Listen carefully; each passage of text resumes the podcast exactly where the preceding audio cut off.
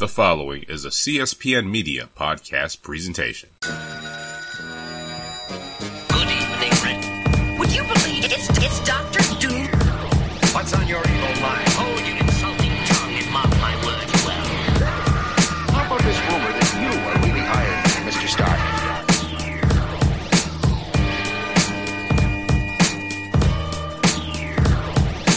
And welcome to another Sunday episode of the Click Nations Comic Book Chronicles.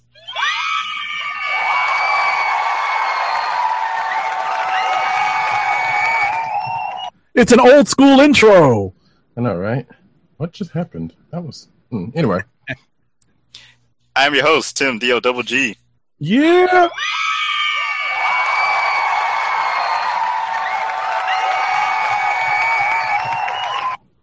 And tonight I'm joined by the man behind the side effects at agent underscore 70 on Twitter. What's up, everybody?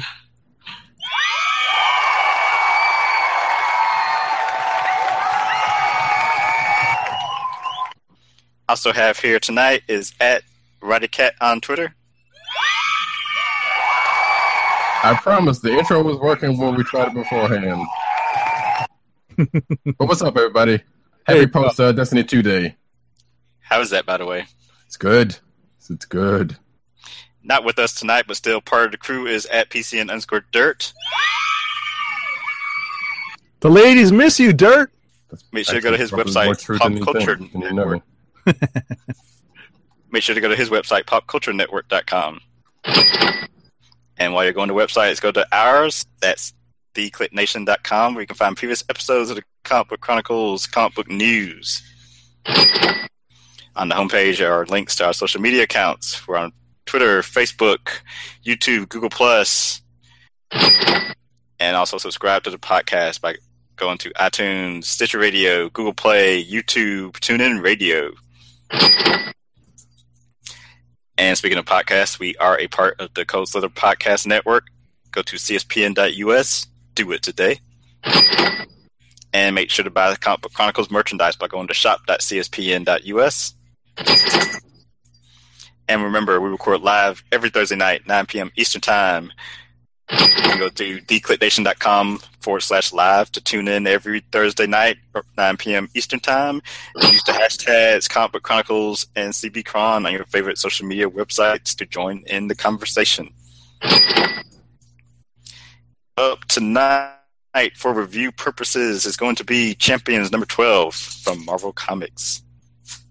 That's our leadoff issue. So, um, we have uh, basically reached the uh, the end of the Secret Empire crossover for uh, Champions, and we find the uh, the team uh, kind of uh, you know with some downtime on their hands, and uh, Take a little R&R. they they engage in that uh, very uh, recent uh, team building exercise. It is the dreaded karaoke. That time-honored tradition. Exactly, and it's funny to you know it's kind of try to figure out the songs that some of these uh, very very young characters are trying to sing, and I think it's uh I think it's funny that uh, uh, Amadeus would be the uh, the old soul singing Elvis. I know he's the Elvis fan apparently because he, because he was singing it, and uh, according to that one panel, he dressed up as, as Hulk Elvis right, for, for Halloween. right. Oh, that's a great. Listen, that's one of the best panels that Ramos uh, has put to uh, paper in a long time. That was pretty cool. So if there's Yeah. incentive to just uh, pick up this issue, that's definitely part of it. I wish now that now we're, now that we're saying that out loud, I might actually have to uh, make that uh, uh, uh, put that on the uh, the Instagram. yes. Yeah, look out for at CB Caps. Uh, that that definitely should be. That's a that's an excellent candidate for uh, for feature on CB at, on at CB Caps on Instagram. The gram. the gram, yes, as as the kids say. Right. Um, but yeah, they- but uh, I so we were discussing this before the show, um, and I was like, it. While it seemed to me like it was a filler issue, it was still a good issue because I mean, you know, sometimes the the word filler is kind of has a negative connotation to it, and um, I I I would not mean that in this case, even though despite like I said, we're, kind of coming on off of Secret Empire and it has nothing to do with that. But this issue doesn't seem like it's going. We don't know this, but uh, but it seems like this issue is kind of just a one and done, seeming like. and uh, to kind of get into it a little bit, it is focusing on if you uh, actually here I'll just do this. If you're watching the video, you can see the cover of said book, uh, which is young Cyc young Cyclops uh, blasting the logo out through his ruby glasses somehow. So I don't. So I don't know how that works because they don't. That's not how that usually happens. But you know what? We're gonna we're gonna, we're gonna let that slide for a sec Sure. and say that um, a very old, well, a semi-old, slightly obscure villain shows up that the team battles. Cyclops uh, takes the initi- initiatives and takes care of it, uh, but in the process, there's a feedback loop that causes uh, young, usually straight-laced, uh, some would say stiff Cyclops to kind of loosen up and uh, let out some emotions. And if the the villain we are talking about, by the way, is called Psycho Man, Mm-hmm. so, which is again one we haven't seen or heard from in a good minute. Sure, but definitely an old school Marvel villain. Mm-hmm. Who also comes back up later on in the uh, in, in the uh, issue, but no, they they take care of that. But in like I said, mostly the, the during the course of the issue has to do with Cyclops and his um dealing with the feelings that are that are coming out due to being exposed to Psycho Man's um uh psycho rays, basically. Sure. So it was enjoyable. Uh, it, like, like even for the for the for the beginning of the part by the which because the first page was like a big splash was like we we will never talk about this day ever again, and then you're like okay, what in the world's going on here? And then we get into it, and it's like okay, well, Right. So and then it just kind of circles back around to that near the end. Right. The way I the way I looked at this issue is that it really was a vehicle for uh, some team building. You know, we've seen uh, some team building happen in this uh, book before, specifically uh, uh, on a camping trip. But I believe that's when uh, Cyclops actually uh, uh, joined up with the team. So I don't think he had a chance to uh, go through any of the team building there. So it seems like this was the time to kind of take a step back post Secret Empire and do some more team building to help uh, uh, Cyclops uh, integrate uh, with the team a little bit better and, and mesh himself within the uh, the web of the team. Um, I just googled the, exactly. I just googled the the song lyrics at the beginning, and it's apparently a Mariah Carey song. I didn't recognize it. I didn't either. I, I literally just googled it. I'm like, oh, okay, it's uh, "Beautiful" by Mariah Carey, and uh, I guess that's why that's supposed to be funny. So right.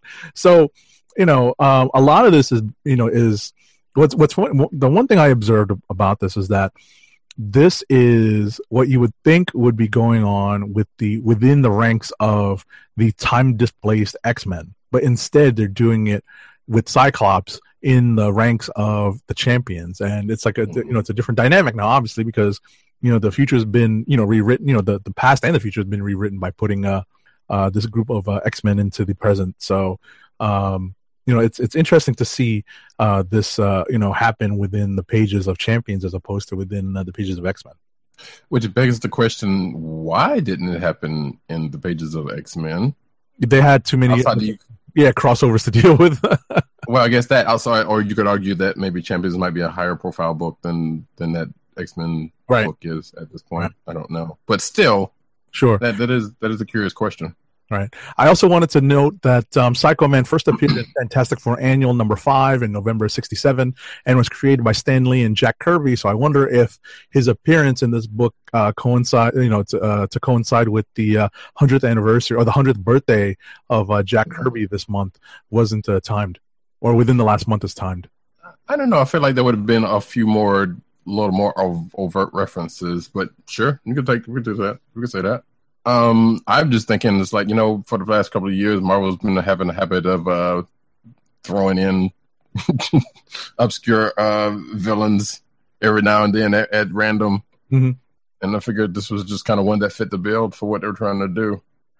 So, but who So, knows? Yeah, no, it was a fun issue. I liked it because it definitely had, you know, some of the, the teenage banter, but at the end of the day, some very good team building um, and and bonding uh, within its pages. So I thought it was a good story. So yeah, indeed, indeed. Yeah, and Champions is usually a, a good book anyway. So Yeah. I- I next up, we have that. yeah. Next up, we have them against the uh, newly reconstituted uh, Avengers. So right. And this is the other reason why I say it's a, it's a failure issue because, like I said, this is kind of coming out of Secret Empire and then just going into their own mini crossover with the Avengers, which that's that's going to be something. Alrighty. So what's next? What's next? Yes, President Bartlet to ask. What's next? There you go. Uh, do you want to, I guess, keeping on the champions theme, want to talk about uh, Spider-Man 20? I could. I could. So Spider-Man 20 is a very interesting and somewhat confusing issue because uh the way I mean, maybe I don't recall exactly what happened in the last issue, but uh we find without spoiling too much, I'm going to ring the bell and I know that uh our own uh Roddy Cat and uh Tim Dog 98 will probably get around to reading this, so I won't spoil too much. So the cover doesn't necessarily reveal what happens in the issue, but there is an aspect of uh, that in in uh, within the pages of the story. So um, Nico Leon is um, the uh, guest artist on this issue, and he does uh, uh, an excellent job of um, telling a pretty uh, interesting or giving us an interesting setup because what we have is the the setup of Miles in a very foreign city. He is not in New York City. He is somewhere else, and we start the we start the issue with um, Miles in that foreign locale with some familiar characters from across uh, the Marvel universe, um, making note of uh, his appearance in this foreign city, and um, in flashback, we're told some of the things that Miles and Ganke are going through, and how Miles finds himself in this foreign city, and uh, yeah, it's a pretty. Uh, you know, it's a pretty funny thing uh, that uh, that he does because it's essentially he's essentially running away, and uh, you know he makes use of his spider powers to uh, to effectuate uh, uh, an exit outside of the country, and um, you know it's a it's a pretty uh, uh, briskly told story. It's kind of unlike what uh, we're used to from Bendis, but at the end of the day, what really happens? All we know is that you know uh, Miles is in another country and he's uh, run into a couple of familiar characters. So we don't really know why he's there or what's going to, or, or what even potentially could be set up. So at the same time, it's a briskly told but typical slow boil, slow burn Bendis story because it took a whole issue of. Uh, uh, uh, of this to get us to where we would normally be about five pages in, like, hey, character A is in a foreign land. Why is he here? There's a little bit of backstory explaining it, and you know we'd be uh, neck deep in a superhero battle by the time we got to the end of uh, that one issue. So, you know, Bendis's pacing is still Bendis's pacing. But uh, like I said, without spoiling too much, that's essentially what happens. Is it worth reading? Yeah, because there's a couple little, you know, I guess one of Bendis's cheats is that he uses a couple little um, uh, nods to uh, modern technology and the way teenagers communicate nowadays um, to uh, help the story move along. So that may be, uh, you know, an interesting little uh, mechanism of storytelling to, you know, to, to make note of in this story. So, you know, if, if that, you know, if, if that's enough to make you, you know, think, well, you know, it's moving along. Well, what are you going to do? The um, cover, Underwater. uh, yeah, I guess I should have fixed that. All right, so how's that? Good. good. Uh, the cover kind of suggests that Bendis was once again trying to make a statement, as sometimes he is wont to do in this book, Right. and and that kind of gave me pause. Right. It's not necessarily what I was going to say is what it hints at is it's not necessarily a political statement, but it's more along the lines of an identity, a statement on um, identity and Miles's status, secret identity status in the issue. I'll put it. I I'll, don't think he did all that great the last time he tried to make that statement, a statement with, with I heard. but that's just me. I heard what the, the issue. I heard what the issue with this one was. Um, the, the book was originally solicited with a different story, and they like had to do some switching around those storylines. So it's like an issue of the cover being created, story that ended up being switched around or changed. Ah, I that got you. explains a lot. which I think actually, Sure. I think uh, that ends up ends up happening a lot with Bendis's books. Yeah, that's true. a number of times with covers that don't portray what's actually inside the pages. Hmm. Weird. Alrighty. So moving on. It looks like I've got a bunch of books to maybe do rapid fire on. What else do we, do we both read? You want to move over to uh, the Generations book? Let Tim uh, take a crack. Yeah, let- let's. It's my turn. Sure, why no?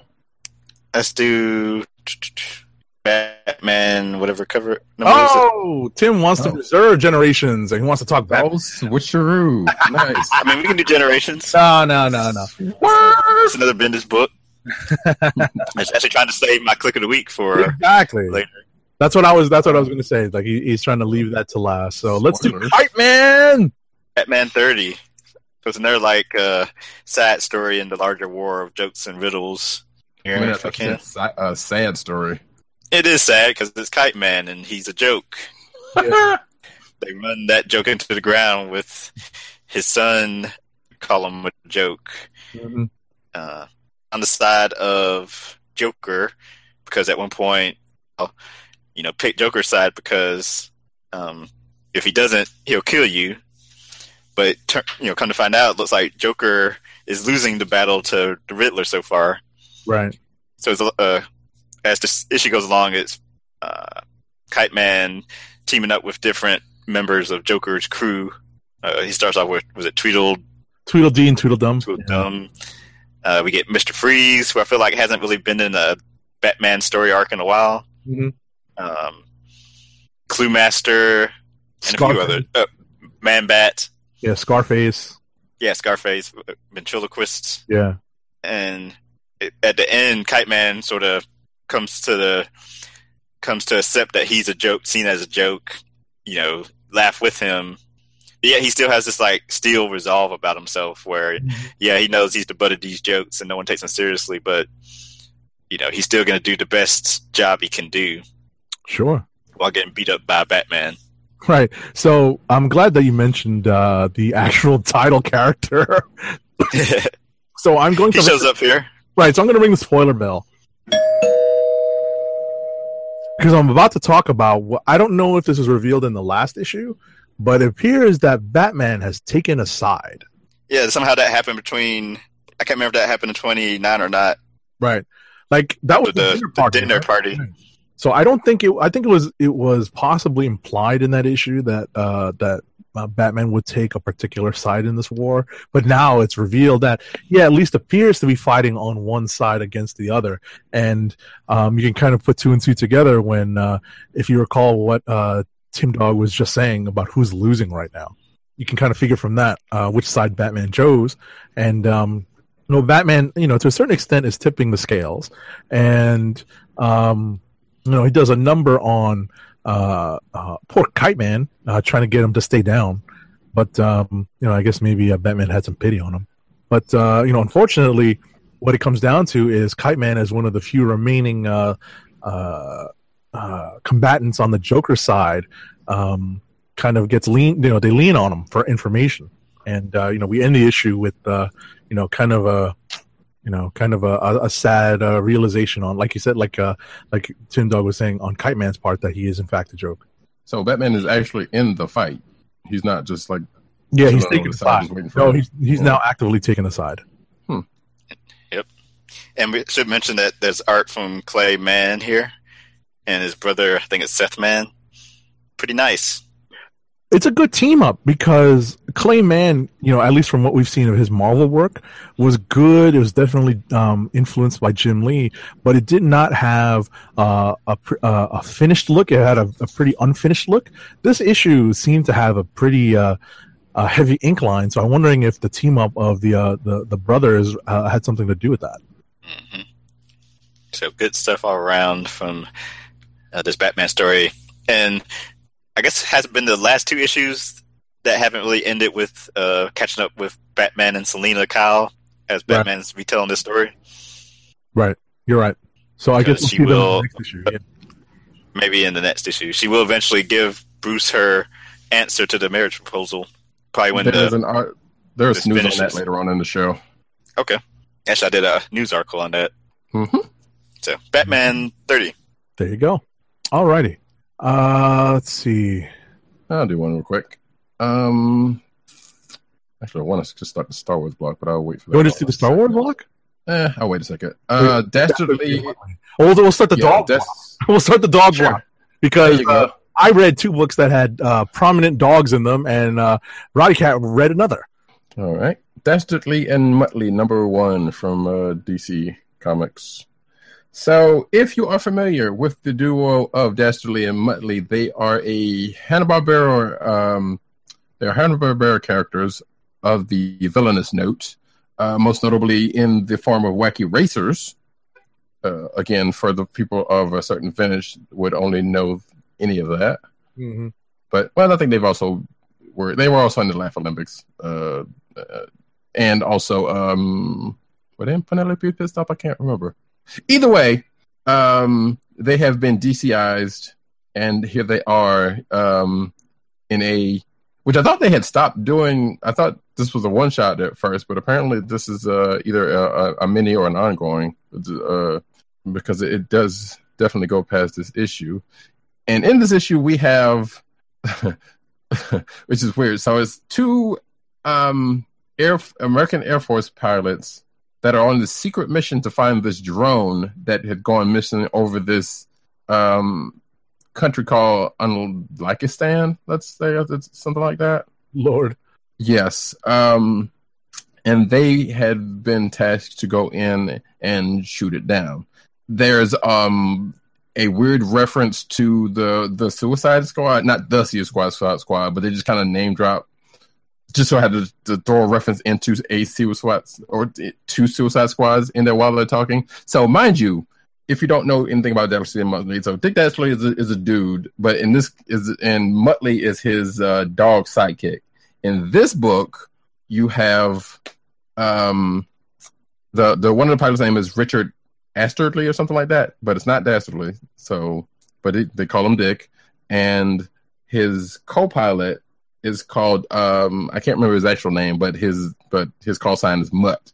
But he also bring his dog brings his dog on this mission with him, and uh Dick is kind of like, why in the world did you bring this dog with you? And I'm sitting here like, well, why did you world did you let him bring put the dog in the dog on plane? First of all, so he's going on. I was like, blah blah blah. You should be uh you know, you should be drummed out and this and the other. And I'm going to turn around, turn this plane around so that you could get, you know, thrown in jail for that. I'm saying like, you let them put the thing in there. Anyway, uh, as this happens, they come across the drone they were looking for. Um, oh, there's a part I forgot to mention. Uh, Unlikistan five about five or so years ago, um, started their first nuclear reaction, n- nuclear reactor, except for they had some issues and um, the place became presumably irradiated because of it, which prompts us to the present and them and this uh, mission going on. Uh, like I said, they find the drone, or rather, the drone finds them and cuts across their bow and sprays them with what can only be described as cartoon because it's a big cloud with like you know skulls and you know symbols and that stuff like that could possibly denote cartoonish type stuff. Uh, their plane goes down, but not without some issues, like say Muttley's Mutt's um, eyes popping out. hmm The the uh, the yoke of the plane turned into a steer wheel and, and a an old timey honk, uh, horn honk Mm-hmm. per Dick Dastardly car and um, Wacky Racers, and then it goes black. Then they find themselves in the hospital. Well, we find Dick Dastardly in the hospital, which again, that's not his actual name in the book, but we, you know, it's close. Um, being interrogated by two people who also come in contact with the drone that which should have um, fallen out of the sky like days ago because it should have ran out of sta- uh, ran out of um, fuel. But like I said, there's been sightings around the world of this drone in different places, and then uh, Dick gets questioned by these two people. One of them ends up being seemingly being affected by the said cloud because it, like I said, it came across their car and sprayed them. Um, and the weird part about this interaction is that is that one of the guys who's doing the main talking starts talking in Looney Tunes references. Now, as I said in the beginning, uh, uh, Dick Dastardly and Muttley are not Looney Tunes characters; they are Hanna Barbera characters, which makes it even Hmm. stra- stranger that this person was talking like this. So then, you know, that goes on, and then they leave, and then apparently Mutt breaks out of where they were keeping him because they were keeping him in two different places, and he reveals himself to Dick Dastardly. And guess what? He's um Hold he's on. a human. Yep, he's a human-looking mutt. Ah, Specifically, the dog that he had with him uh, in the plane. right. and that is where this book ends. Like I said, this it's this is another in the line of the the like I said, the DCized version of uh, Hanna Barbera. And this is it's worth noting. It is being written by Garth Ennis. Take that for what you will. Hmm.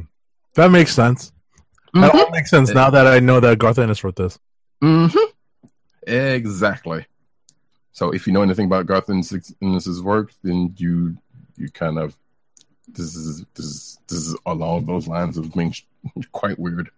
Sure. Um, but other than that, like I said, it was an interesting first issue. I will definitely check out the next one to see where they go with this, but I don't know what the legs are going to be like with this. And like, I, and I don't know whether this is actually a mini or um, an ongoing. It, it seemed like it's kind of might be building itself up to be a mini, but I don't know for certain.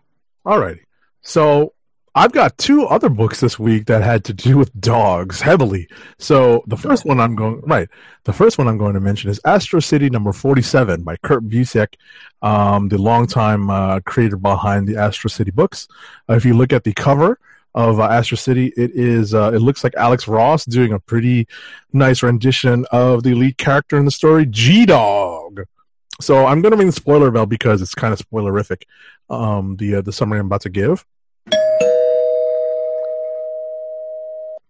Essentially, what we're told in this issue is the origin of the hero G Dog, and it literally starts out from the most humble of beginnings and uh, involves um, a character who definitely does not start out sympathetic, but um, you know, in the midst of uh, committing a dastardly crime, uh, finds himself um, uh, in possession of a secret amulet that was, I presume, the property of a now deceased member of the Honor Guard, which is the uh, the Astro City equivalent of the Avengers.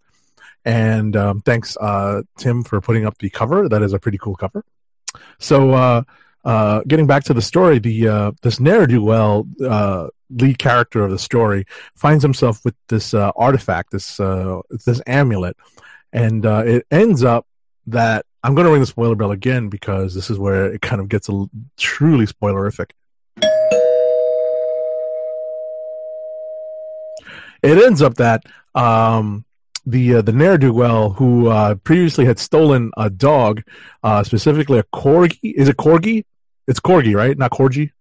Yes, Corgi. Yeah. Yeah. So he stole a corgi dog, and this corgi dog and uh, this uh, ne'er do well end up merging into G Dog because of the Wow, that sounds familiar. Yeah.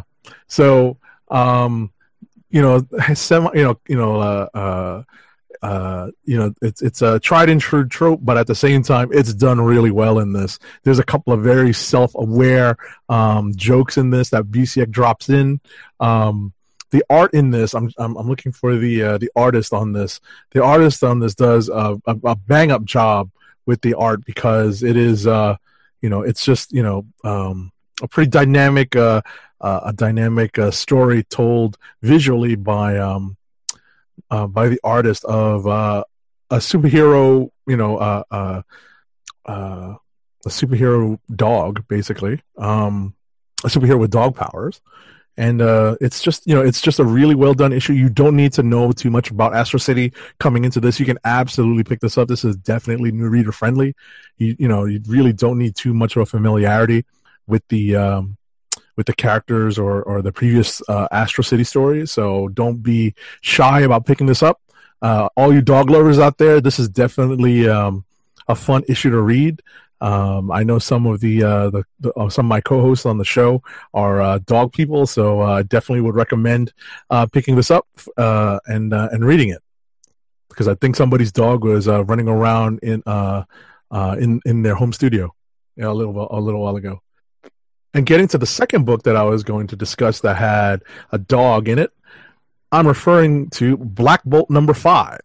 And this is, um, if I didn't say before, Astro City number 47 is a candidate for click of the week for me, as is Black Bolt number five, because, um, you know, we, we lead directly from the events of last issue where you know, I remarked that uh, you know Black Bolt has become a pretty uh, interesting read, and I remarked that you know the basic the uh, the basics of the story is that Black Bolt has been sent off to a prison that uh, was intended for Maximus, and uh, you know instead Black Bolt finds himself there, and you would think that one particular inhuman character would be able to uh, locate him uh, fairly quickly, you know, or, or at least earlier than when he did, and um, we actually explore um, uh, how Lockjaw basically finds um, Black Bolt in this, and we are also told some uh, more of uh, Lockjaw's origin. You know how uh, he's uh, brought up alongside of uh, a young Black Bolt,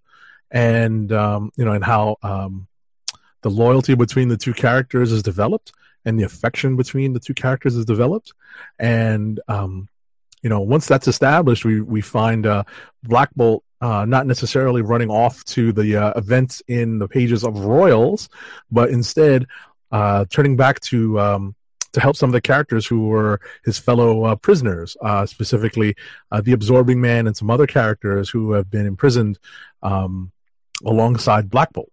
And uh, uh, you know the they they the with the aid of Black Bolt and Lockjaw, the prisoners stage a breakout and attempt to uh, strike back at their jailers.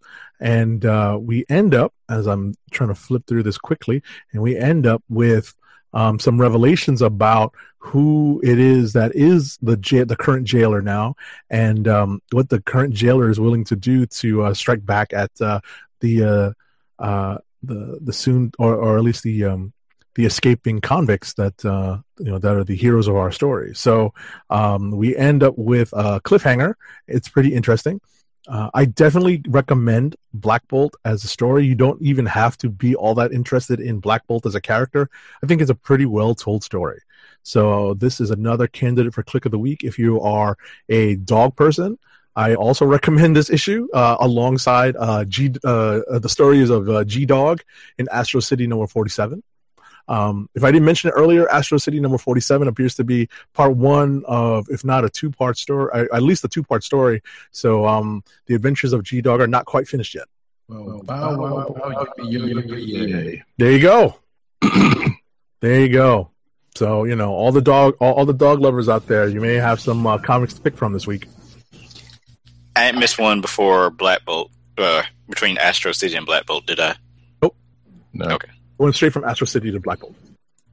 All right. Cool. All right, What who's we got got next? Uh, Do you want to do Generations, Iron Man, and Ironheart number one? Sure. Then we can go into rapid fire, I guess. All right, Generations, Iron Man, and Ironheart number one. As I get the cover going here, this better than it had any right to be. I think. Accurate. I was worried about when I saw Marco Rudy on art because usually I can't understand a thing he's drawing. First, maybe five pages, and then had some help. But basically, so we know we found out last week in Secret Empire number ten how the heroes get sent to the vanishing point.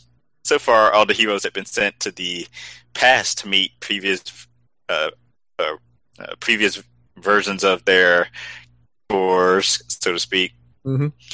but Riri gets sent to the far flung future, as she calls it. right.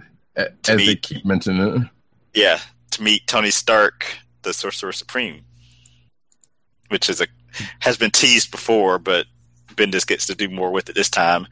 And I guess you can ring the spoiler be- spoiler bell. Okay.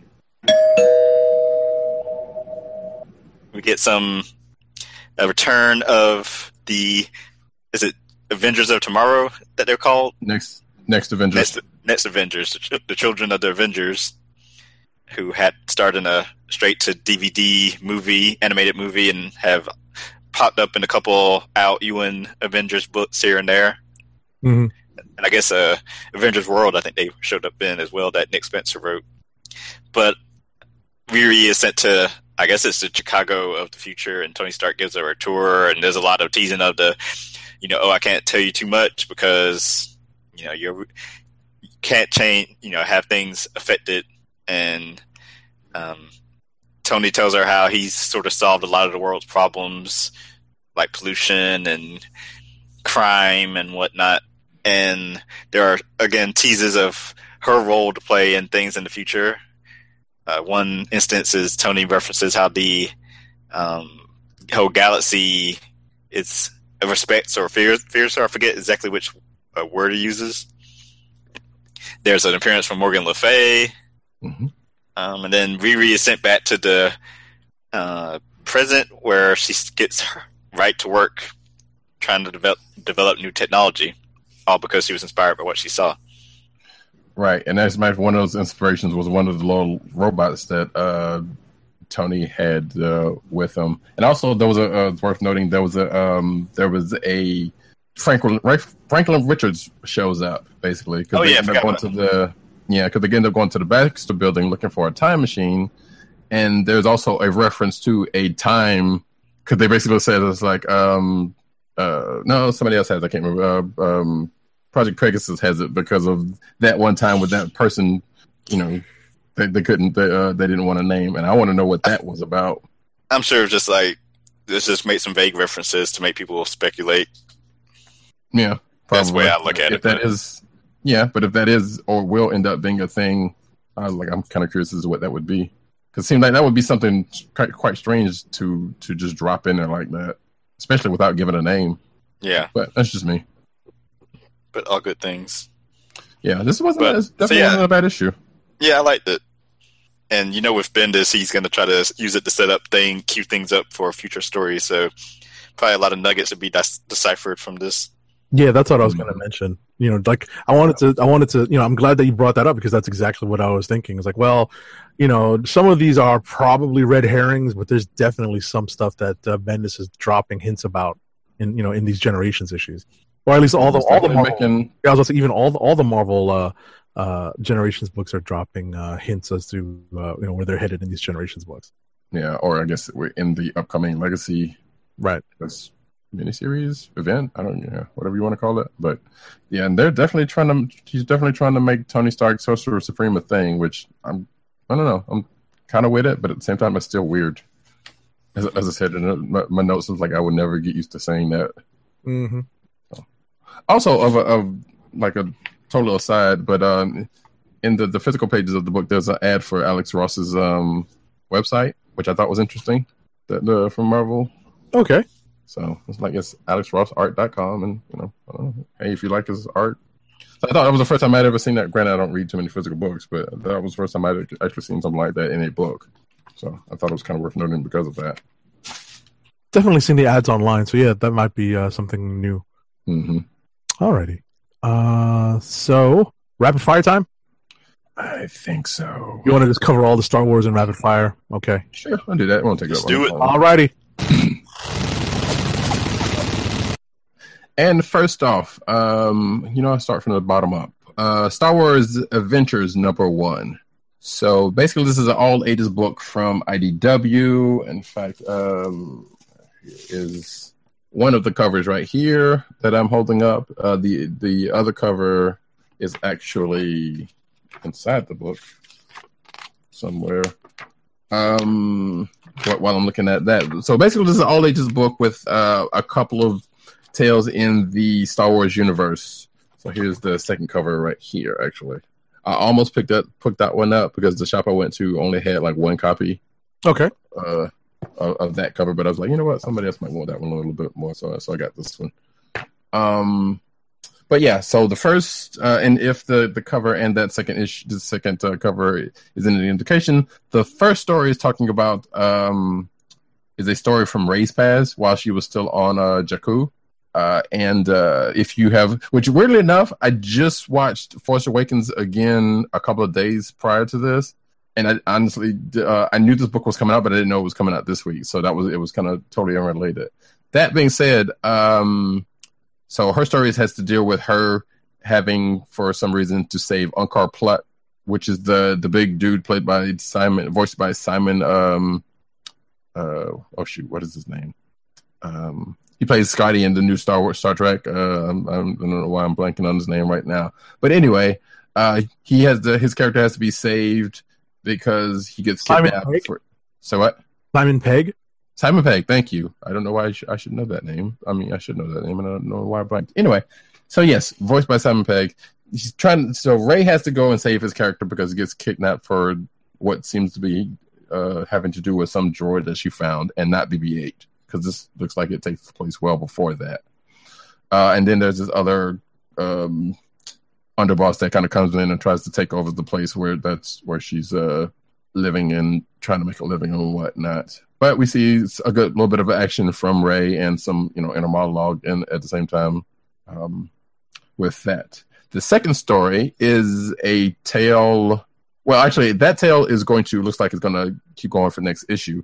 Uh, the next tale is like a looks like a one and done with uh, Obi Wan Kenobi in on Coruscant helping out Dex, which if you remember the prequels, Dex was the owner of the diner that um that Obi Wan and I guess he that he did show up in uh, Clone Wars once or twice actually also that uh that Obi Wan frequented and this was like a little it was it was more of a tale within a tale because you this was basically somebody recounting that story Okay. that was told to them and um and then there was like a little moral in the at the end of it that that came back into the the uh the person to the person's uh view basically so this is what seems to be the crux of the Star Wars adventures, and looks like there's going to be two tales per issue. And I think you know Rey's got this first arc, and actually, it if you go by the covers that I'm holding up, like it's not just going to be just her, but it's going to be uh, you know going around various places. Looks like uh, in the universe, but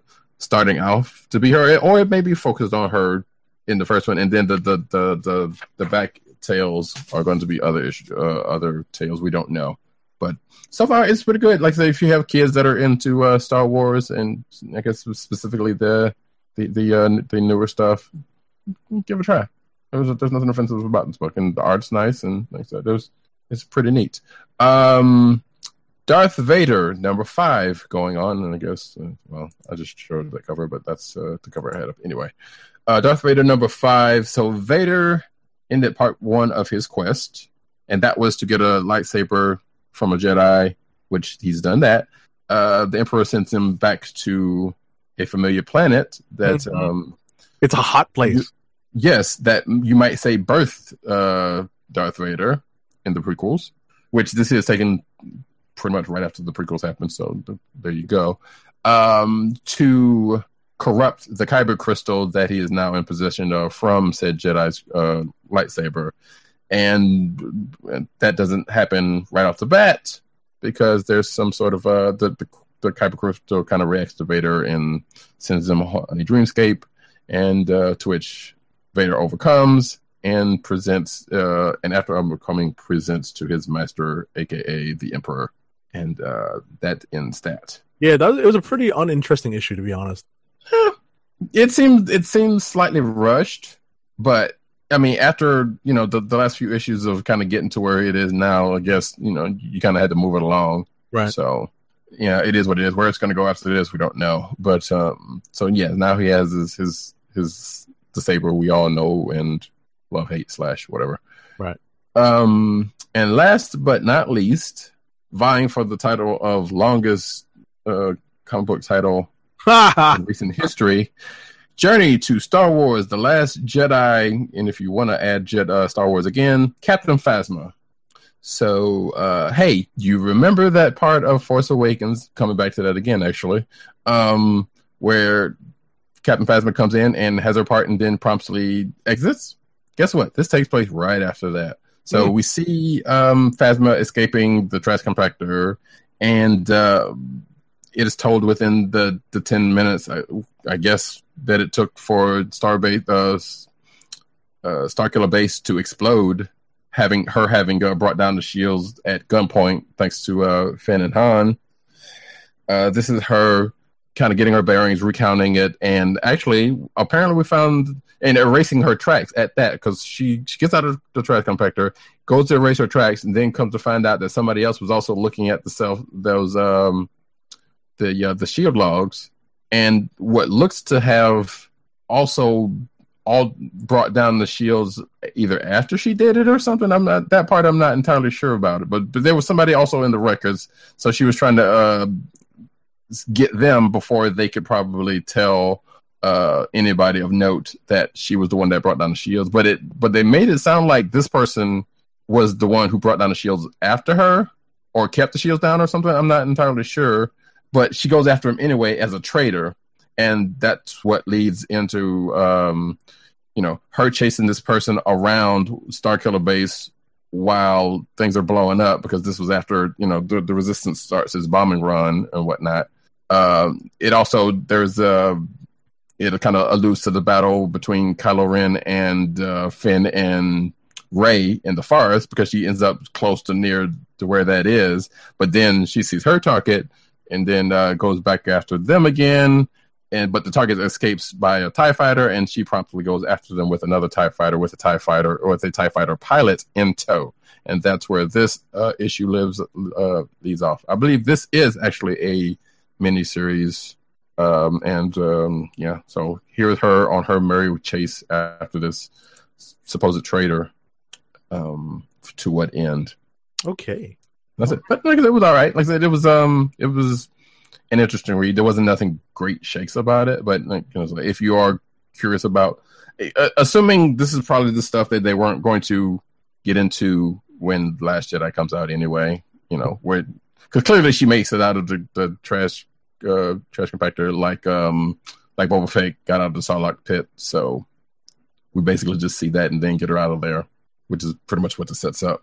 Okay. And I imagine it's going to take steps to kind of get get to uh, go towards the Last Jedi, considering it is, as it's named, the journey to the Last Jedi, Star Wars: The Last Jedi. So there's that. Alrighty, so you've covered uh, one of my books, which is Darth Vader. So the rest of my rapid fire books are as follows. Uh, all new Guardians of the Galaxy number nine. Uh, in some, this issue explains why the current iteration of Groot uh, is sort of stuck in a baby Groot uh, form. So if you are interested in finding out what's what, um, take a look at this issue. I believe it is an Elder of the Universe that is uh, at fault in uh, you know at the, at the root cause of this, and that is a hint as to which Elder of the Universe. Um, Astonishing X Men number three. Uh, we continue the battle between uh, uh, what we think or what we believe to be uh, uh, uh, a psychic remnant of Charles Xavier versus Amal Farouk, the Shadow King. There is some doubt laid, um, some questions um, uh, posed uh, with regards to whether or not this is, in fact, um, truly uh, Professor X. So uh, you know that's where that is. If uh, you're interested in in reading uh, the better X Men story this this week, you should read Astonishing X Men number three because X Men Gold number eleven was trash.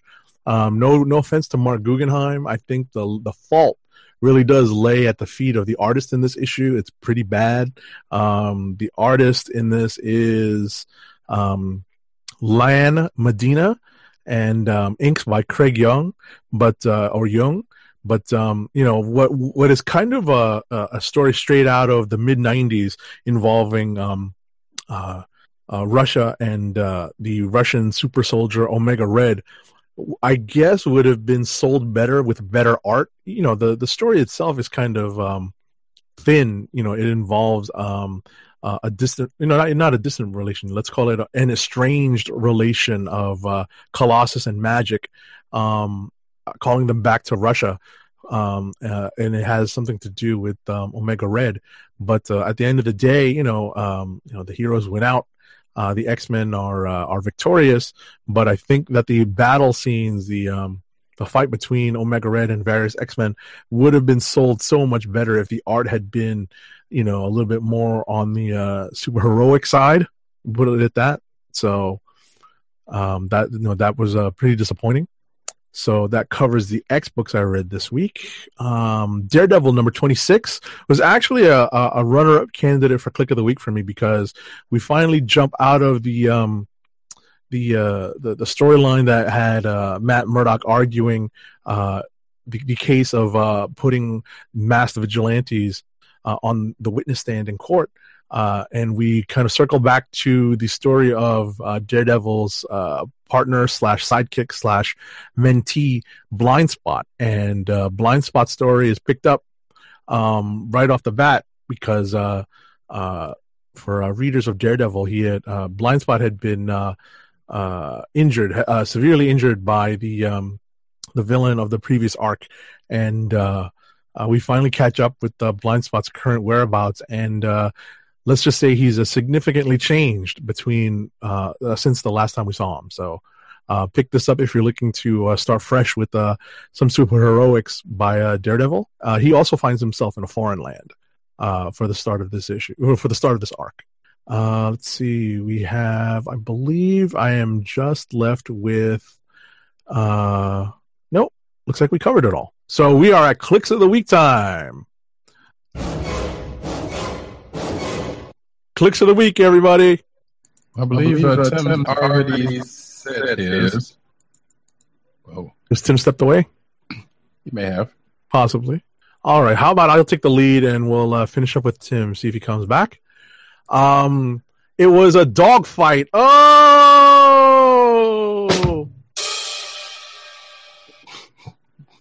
for my click of the week this week. But I am going to again, and, and shout out to G Dog. That was some awesome stuff by Kurt Busiek this week.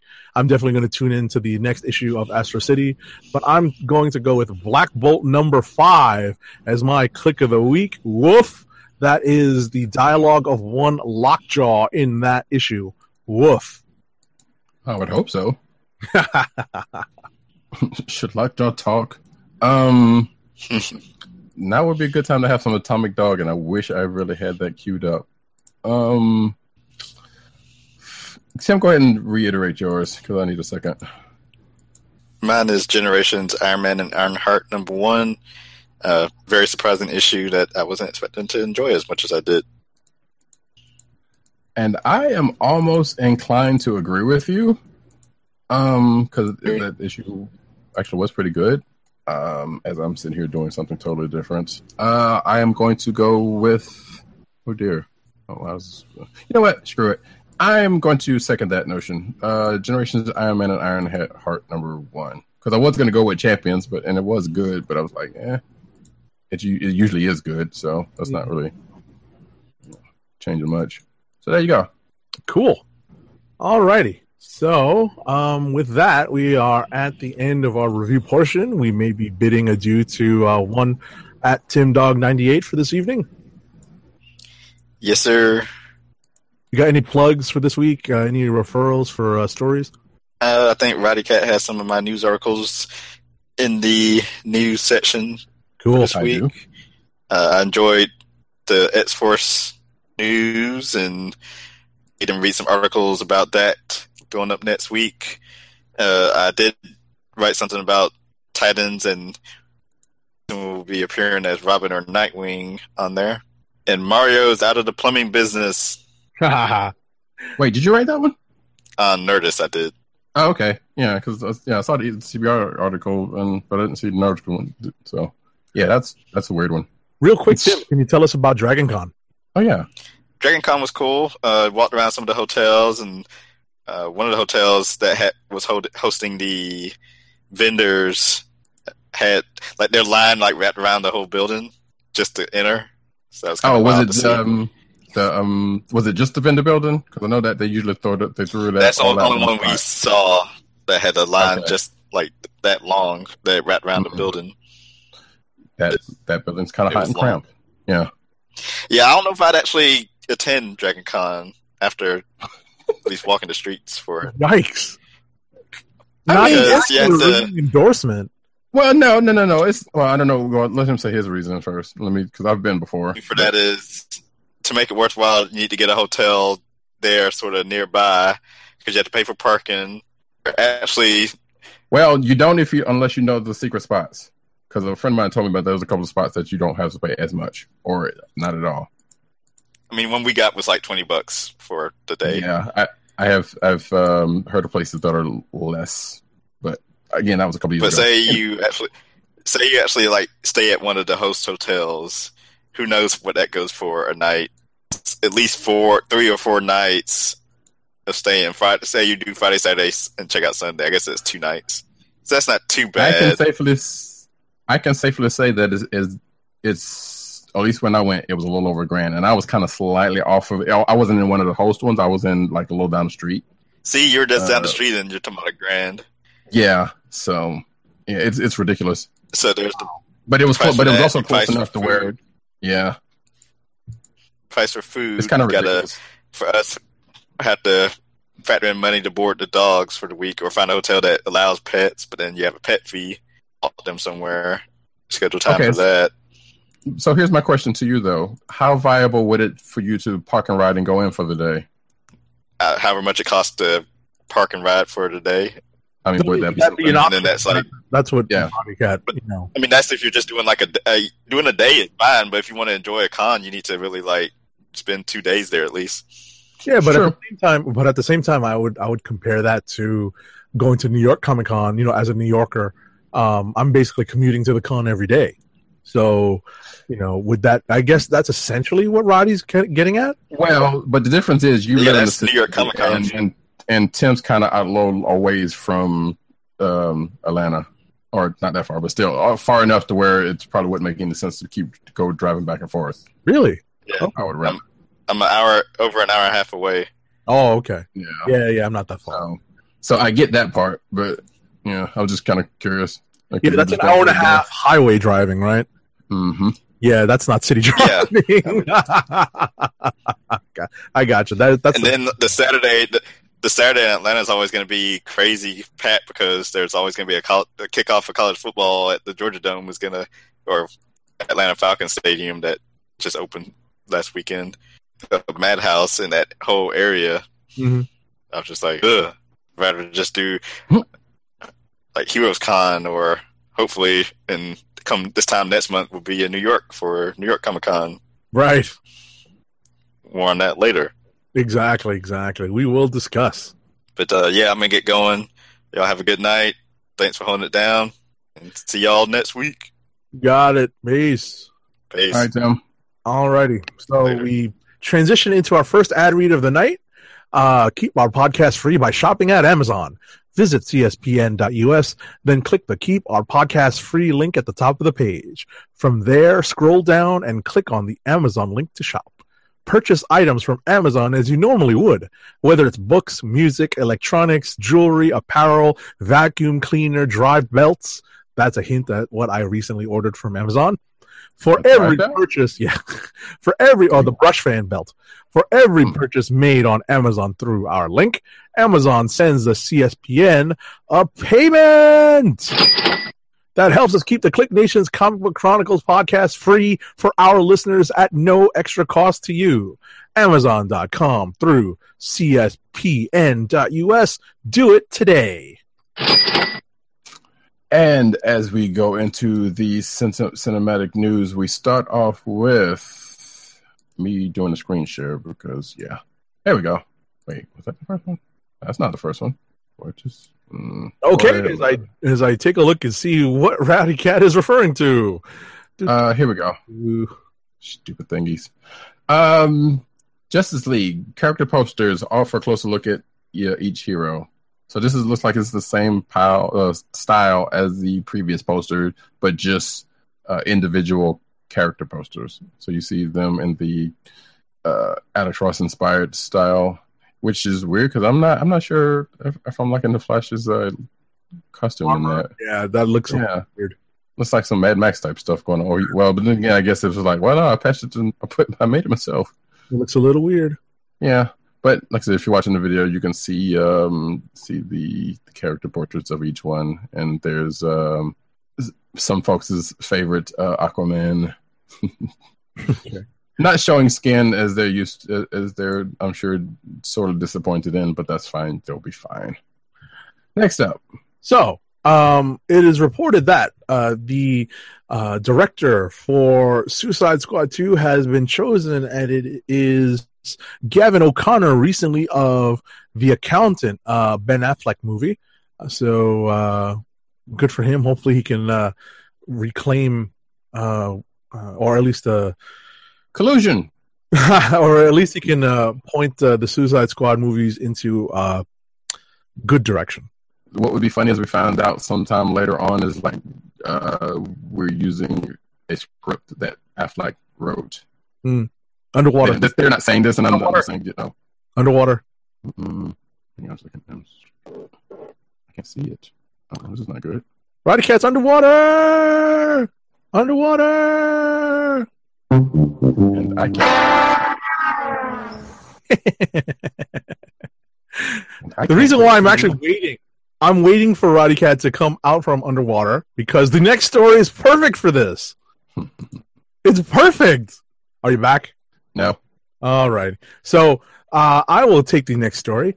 Aquaman actor Ludi Lin says the uh, DC uh, extended universe film Aquaman is Star Wars underwater. Oh no! There we go. That should be better. There we go. Yeah, that.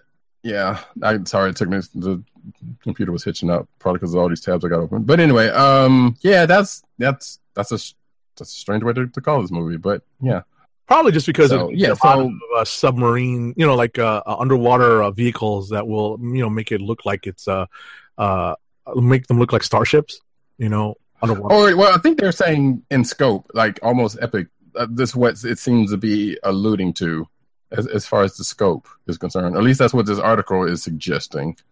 And um, it's worth noting that uh, Ludi Lin, uh, aka Power Rangers star, or the movie adaptation of the Power Power Rangers, uh, is playing a character named Murk, uh, who is an Atlantean.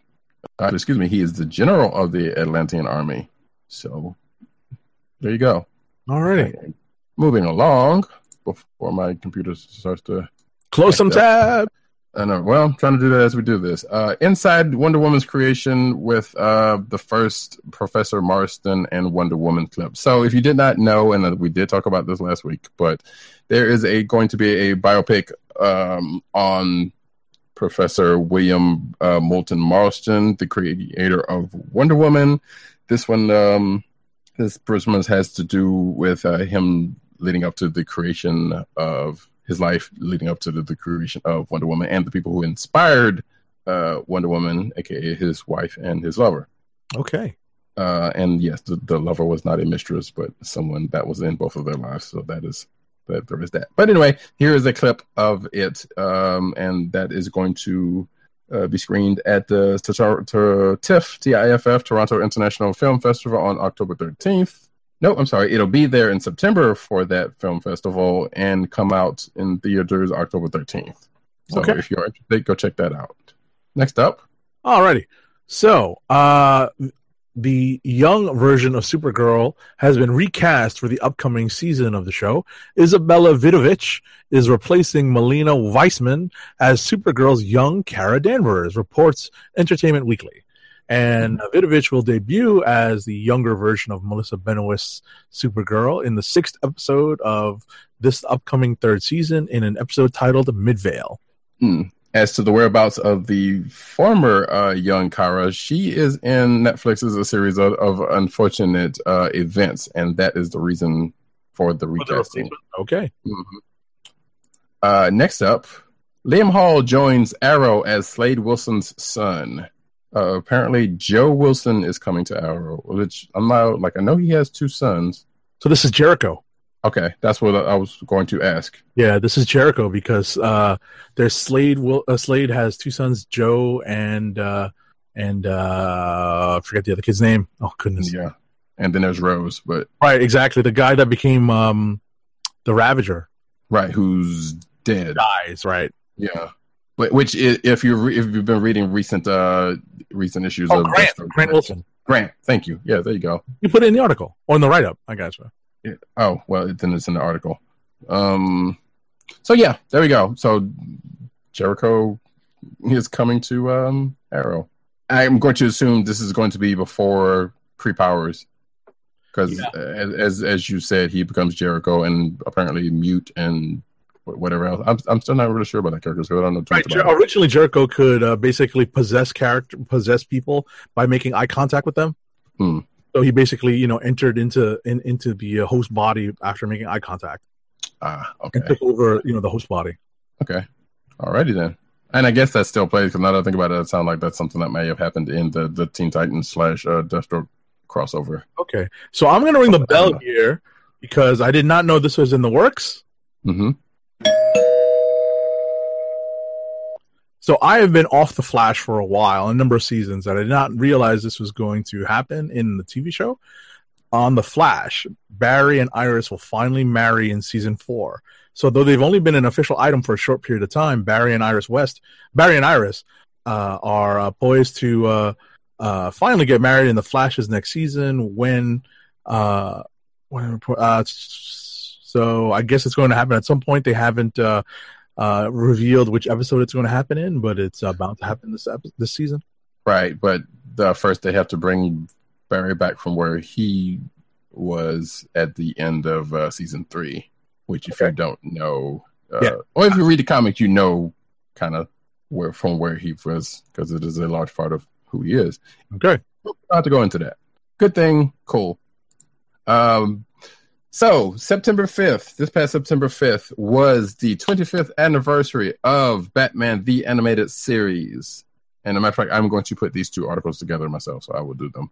Uh, and the first article is that being said, Mark Hamill and Kevin Conroy revealed their favorite Batman the Animated Series episodes. Like I said, talking with both of those uh, um, people during the uh, for the said uh, anniversary they were given, and I believe Conroy's was "Perchance to Dream," Okay. and Hamill's was well, Hamill had a longer had a longer list. Uh, the Laughing Fish amongst them, so yeah, Mark Hamill being Mark, Mark Hamill, so, Right. But it's a good article if you uh, check out the, the show notes, uh, which is at uh, bit.ly slash capital CBC two thirty one. You can see it uh, in the in there. I should have put that in the, my, lower thirds, but that's fine. And anyone who Uh, has access to Amazon Video can Yes. watch those uh, episodes right now through that uh, application. They have a weird order in, in um like they have a weird out of they're kind of out of order, Right. or in some different order in in that case. But yeah, they, you can still get them all there, so it's all good. Um, and it's great stuff. And they also have Superman the animated s- series also, but you Yes. know what? The two series. Uh, nevertheless, Batman the animated series' original Joker actor revealed and why he was fired. Now, I didn't think it was uh, unknown who this person was. It was news to me when I when I found out. I was surprised. I had not right. I had not been in the know on this particular tidbit. Gotcha. I had heard of this before. This is why why I am saying that. So, which I don't know if that was like wild, widely known knowledge, but I did not know why he was not uh, cast. And we come to find out in this article that he was fired because, um, and who we're talking about is noted actor Tim Curry, uh, who was originally slated to play the Joker in um in the, the series, had the role for a while, but he had bronchi- bronchitis and they fired him Wow. says says he um as he as he recounts to uh some some site You should have and had then EA back then, huh? So, oh boy, the history of healthcare in this country. Yeah. Sad. So but he went on to do clue or i think clue was or clue was before that so never mind i think clue was before that regardless he you know what tim curry did all right for himself oh, of course. but nevertheless it would be a this, probably a slightly different take uh tim curry still, he does still do voice work every now and then now i believe. So you will see him around. All right next up. So, uh, continuing on a slightly political uh, tangent, uh, Chloe Bennet, uh, who plays Skye slash uh, Quake on uh, Marvel's Agents of Shield, uh, uh, made some statements uh, recently about uh, whitewashing in Hollywood, and and and and stated bluntly that Hollywood is racist because uh, in the wake of Ed Skrein uh, rescinding his acceptance of the role of Ben Daimio in the upcoming Hellboy reboot, uh, Chloe Bennet came out and said, "Well." she only uh, changed her last name to a stage name because she wouldn't have been cast or wouldn't have been able to get jobs otherwise. And that's in fact, she was being told as much. I Right. think, according to what she said on her Instagram post. right. So ultimately, uh, what she came out and said is she did it. She changed her name so that in the future, her hope is that uh, other young actresses of uh, Asian descent don't have to. Right, and the reason why that all came out because, like, she, like, like Agent Sony said, that she was uh, talking about uh, Ed Skrein leaving, leaving um, Hellboy, and somebody in her comment just so happened to call her out on the fact that she changed her name started her Hollywood career, which which led to her statements. So there you go. Uh, next up, there are no current plans for Miss Marvel in Inhumans, says Jeph Loeb, which probably is a good thing.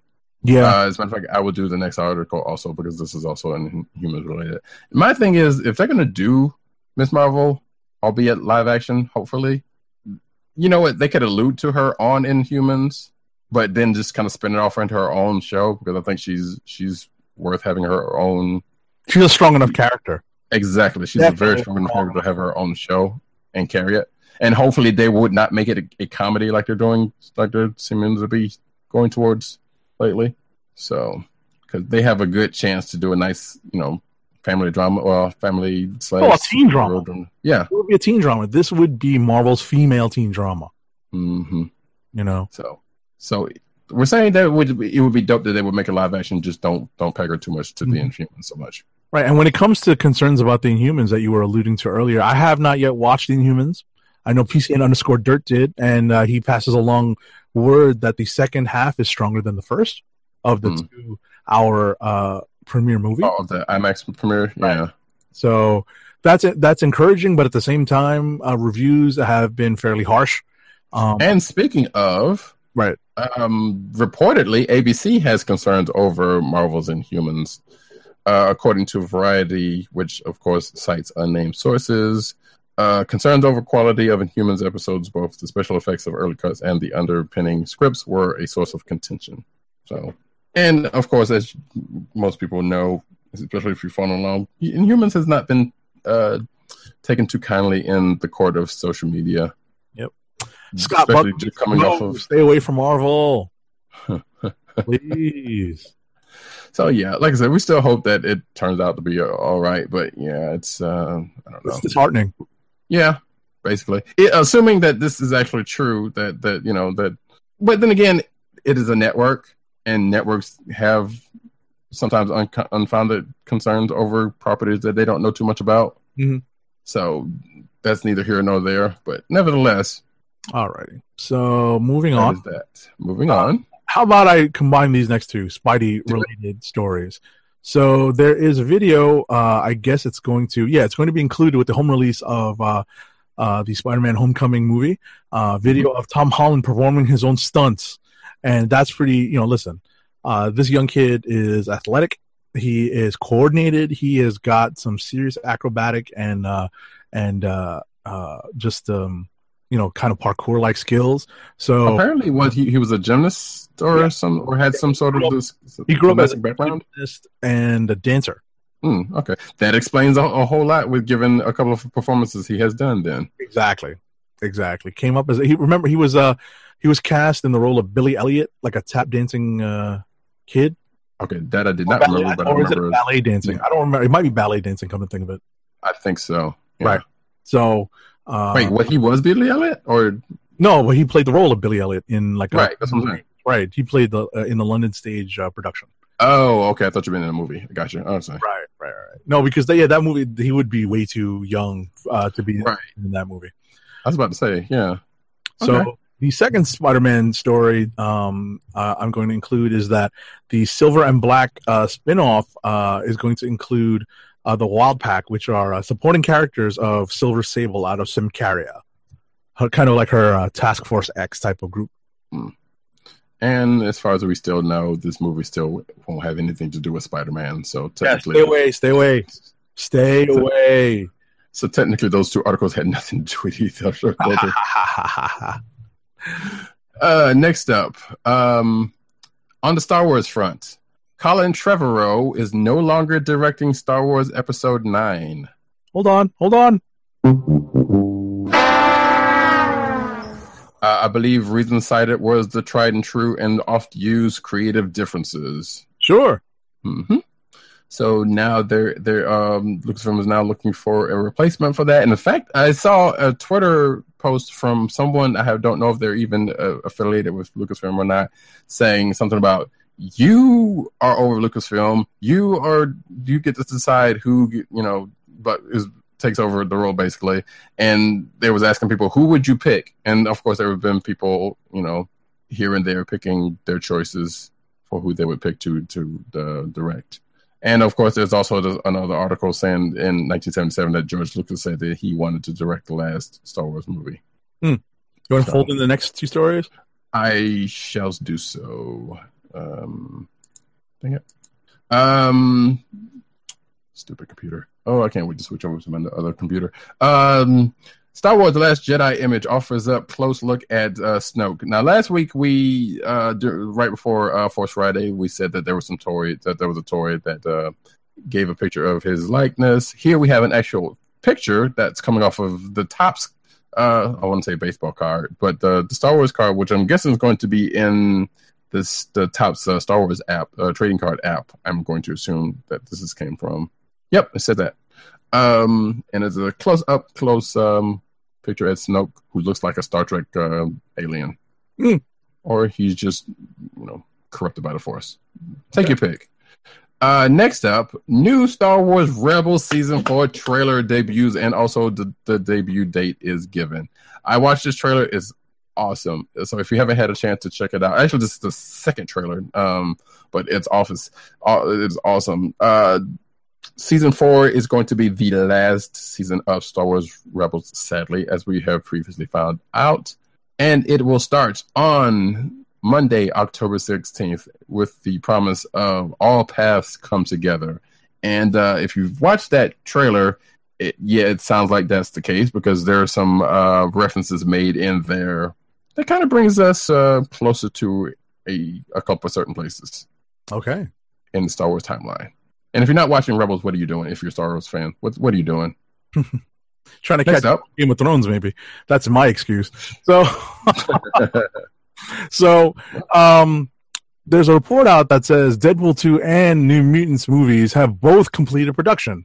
So, um, apparently, the report from Deadline explained that uh, the uh, New Mutants movie has already been completed uh, produ- production as in post production now for release on April 30th or April 13th of 2018, while Deadpool 2 is uh, in post in post production now uh, in preparation for a release on June 1st of 2018.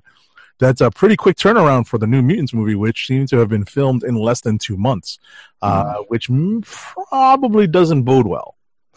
And we haven't. I mean, we haven't heard. Like we know of some castings from it, Right. but there seems to be They've been under the radar. missing. Yeah. So, like I said, we we know of some, and there's a couple of high profile names in in, in there, but um, it's like seems like the casting hasn't finished, but apparently the production has.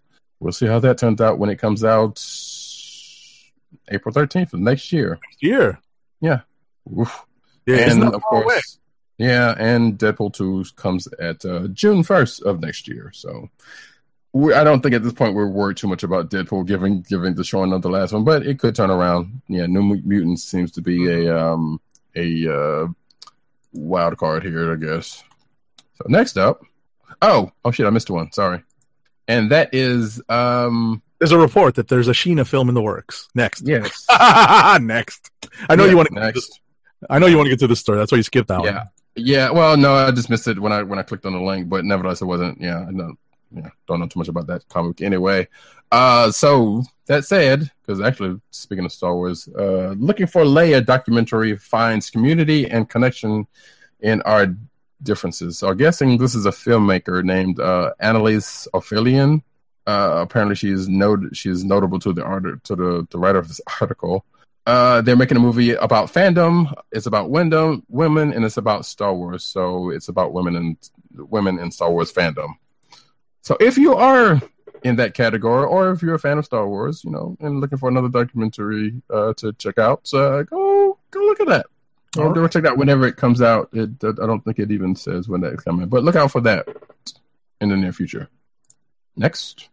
So, as per Chris Hemsworth, uh, aka Thor Odin's son of the Marvel Cinematic Universe, uh, Thor Ragnarok's Hela is the MCU's most complex villain, and that is not a big or high bar to cross in the Marvel Cinematic Universe. Um, some of these villains have had fairly shallow uh, uh, uh, motivations, but uh, it's nice to see that uh, they are uh, plumbing the depths of uh, Hela's character a bit, and uh, you know, hoping that uh, she is um, one of the better cinematic villains out there. Some would say she's uh, hella complex. Oh no!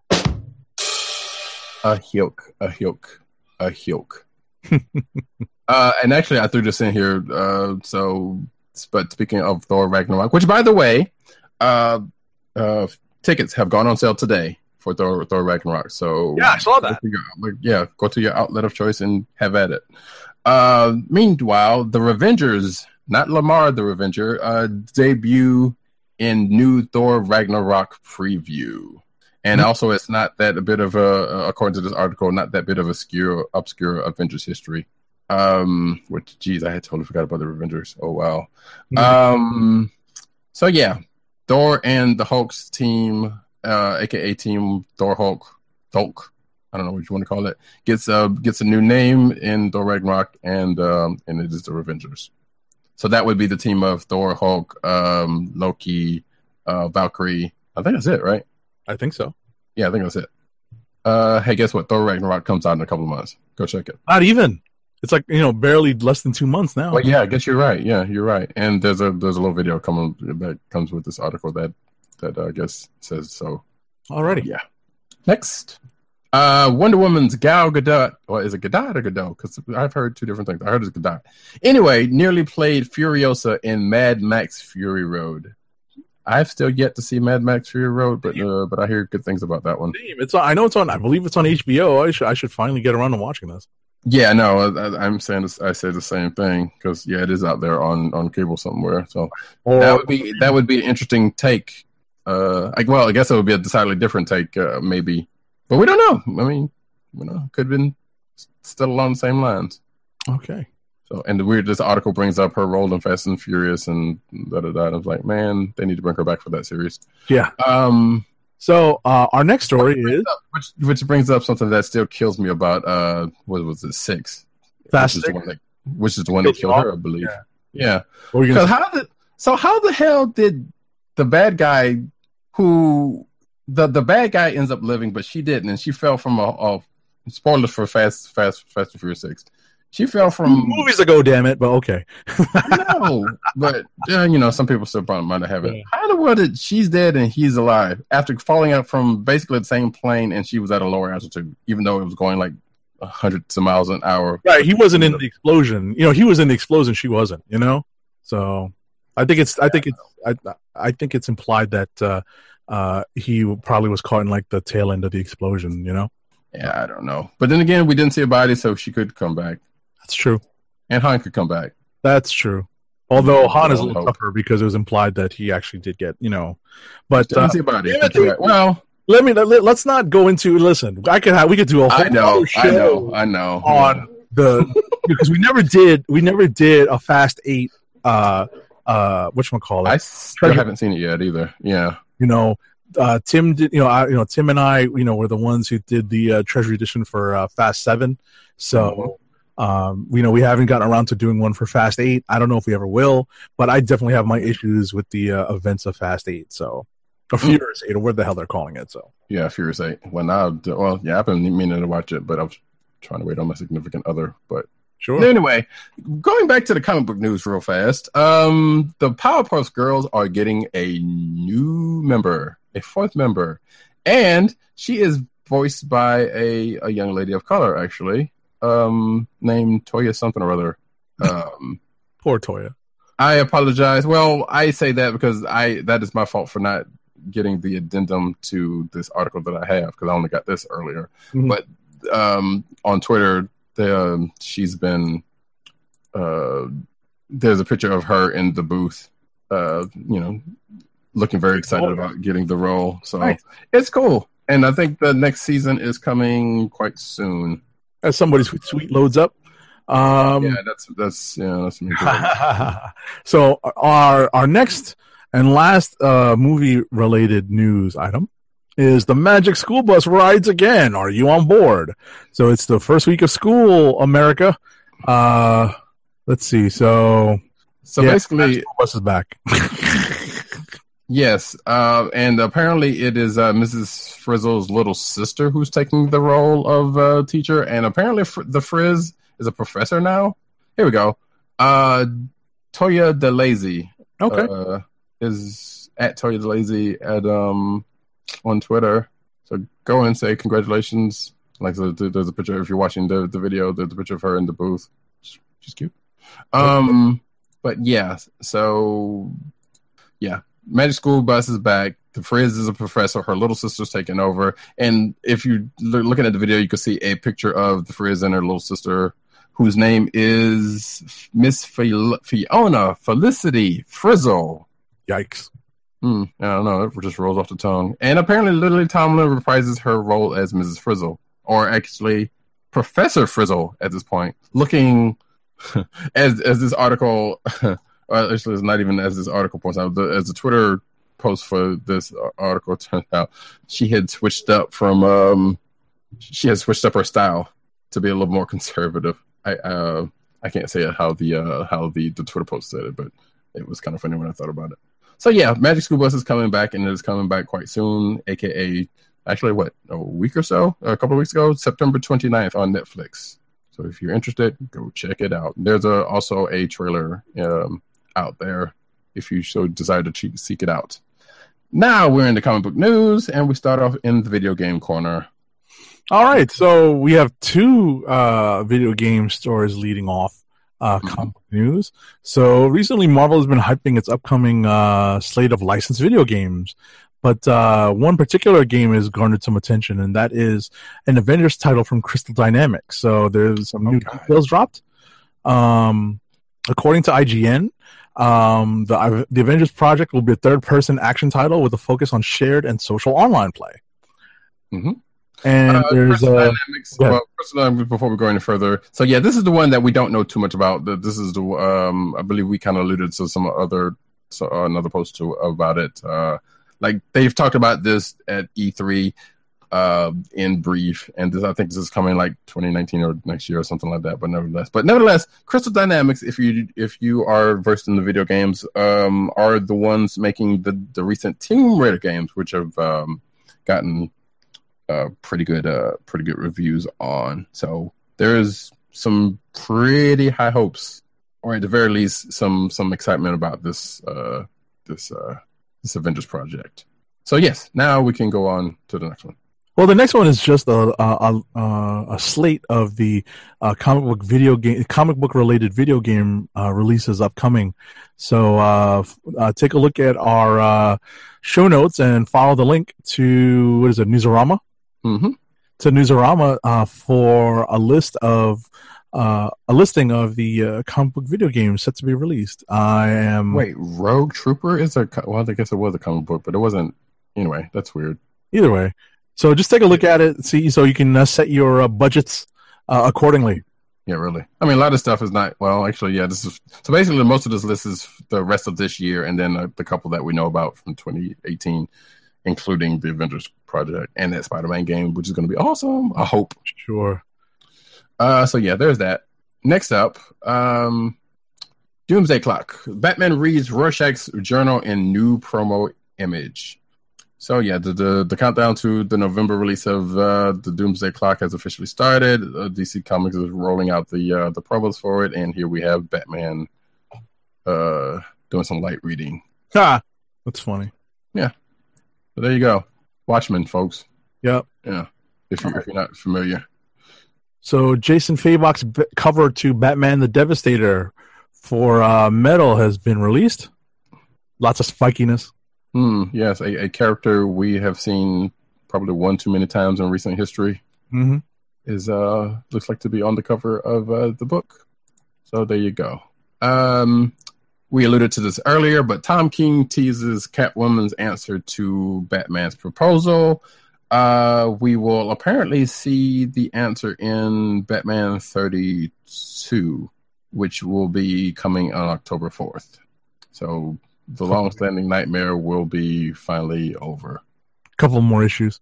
Yes, I think it's bi bi-weekly, so. Yeah. And we see here a uh, picture from Tom King's uh, Twitter, which is nice. Teasing. Yep. That's that could go either way. hmm Uh, So the next story is Harley Quinn invades classic DC covers for Batman Day. So uh, Harley Quinn is going to be featured uh, in honor of the 25th anniversary of her creation uh, on covers to DC books.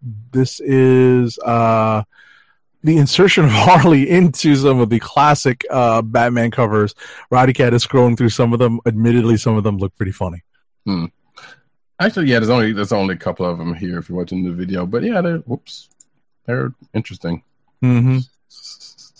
Mm-hmm. So, which is I would think is not the first time they've had a Harley on a rush of um, covers, but you know, sure, it is what it is. The fact that they've kind of co-opted uh, Batman Day to do it is kind of funny, also. But um, speaking of Harley Quinn, Harley Quinn gets a thrill ride um, at Six Flags over Texas. It's how popular the character is now. There you go. Yeah, and it is called Spinsanity. And apparently, this is a part of. I almost want to go to Six Flags Texas because apparently, this is a part of the area called Gotham City, Okay. uh, where they already have a uh, Joker ride, a Catwoman ride called the Catwoman Whip, Whip and the Riddler Revenge. And you can see the video that looks like to be. Um, there, there's a video which shows how the ride operates. Alrighty. So, um, the cover to Kevin Maguire's uh, omnibus collection of Justice League International uh, is pretty epic, and uh, sure. yeah, I think uh, our own Roddy Cat has uh, shown an image in our uh, live feed, the uh, YouTube live feed of the uh, cover preview. So that's pretty cool. Yeah, I it kind of threw me for a second that I am not versed in JLI, so I don't I don't know uh most of these characters I would go far so far to say, but JLI was pretty much a of bunch of uh would you say C and D list uh Yeah, or lore. leaguers? Yeah. But this also this cover also shows a bunch of villains, which I should have threw me off because I was like, wait, did they have villains in the league before the, the last couple of years? Because that would be strange. Not 100 percent sure. Yeah, but I think, but I think, as this article says, it's like not just threw a bunch in there. So I, the, the so the question I have about this issue, and I don't know what how your JLI knowledge is, but Oh, it's very. who is okay? When where's Matt Wang when you need him? Um, or Dirt, but um, I'm wondering who this dude is next to Kilowog because he's just like he's there, just holding his head, like I don't want to be, I don't know why I'm here. This is embarrassing. Hey, I'm just Now you're gonna make me look this up. Hold on. Uh, let's see. And I thought this dude down here under the bar, this old gray dude was Oberon, which I only know because of the name and recent, you know, All right, where am I looking? uh, Kilowog right next to to the to the, With to the, with the head down. yeah. Uh, kind of in a group of Green Lanterns. Hard to say if that's a Green Lantern or not. Yeah, and he does have uh um green on or whatnot, so it could be maybe one of those. And Hard to tell. Yeah, and it's worth note, also worth noting that uh, apparently there's a couple of iterations of uh Ted, I mean of Max Lord in here. Okay. I wouldn't know, but yeah. So there you go. But that omnibus uh comes out. The JLI co- omnibus comes out October seventeenth. Was this now? Do you know this much? Was this where Batman Clock Guy Gardner? Yes. Okay, that's what I thought. As we see him down at the bottom looking smug. Mm-hmm. Uh, but anyway, moving right along, that ought to be a treat. I don't know if I'd pick that up or not, but hey, that seems like something cool to, to thumb through.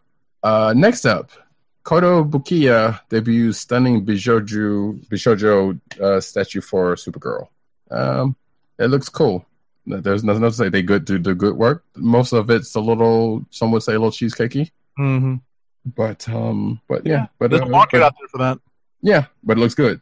That being said, um, so here's the funny aside. Um, I ordered uh, some months ago. I ordered the Miss Marvel um, statue from from uh, Big Bad Toy Store, uh, and I went to go check on my order and come to find out that I had ordered it twice. Oh no. Luckily, I was able to. to, to it hadn't come out yet because I think it comes out sometime this month, as a matter of fact. Um, but luckily, I was able to cancel one. I was like, as much as I love Miss Marvel and I want Yeah. Want one, Having two is probably two. just a bit much, right?